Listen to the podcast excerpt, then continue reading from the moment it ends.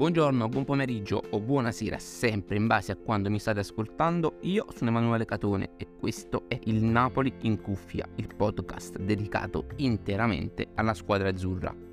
Dopo la vergogna delle ore antecedenti alla partita, con i tifosi di Eintracht e Atalanta venuti in città solamente per dimostrare quanto alcuni cervelli umani siano bacati e tarati, il Napoli mette in campo una prestazione coi fiocchi contro la squadra di Francoforte e con un 5-0 complessivo tra andata e ritorno conquista l'accesso ai quarti di finale di Champions League.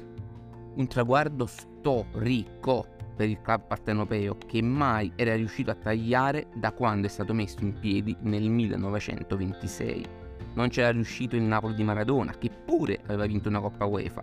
Non c'era riuscito quello di Lavezzi, Cavani e Amsic, né tantomeno quello di Guain o quello di Insigne e Mertens. Ai quarti di Champions League ci va il Napoli di Kvaratskhelia, Politano, Zielinski, Anghissà, Lobotka e Di Lorenzo, di Kim, Rachmani, Meret, Lozano, Rachmani e Mario Rui. Il Napoli di Victor Osimen l'uomo capace di andare sulla Luna con le sue scarpe a propulsione atomica e la sua maschera da giustiziere.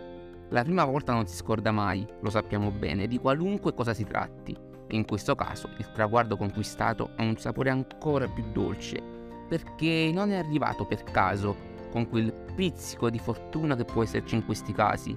No, questo Napoli, che sta dominando in Italia e possiamo dirlo anche in Europa, è arrivato ai quarti di finale quasi in scioltezza, come se per questa squadra fosse un'abitudine. E non solo, la banda di Spalletti ha in questo risultato storico non un punto di arrivo, bensì di partenza. Perché Guardiola può fare tutti i giochini che vuole, ma la realtà dei fatti è che il Napoli può arrivare fino in fondo.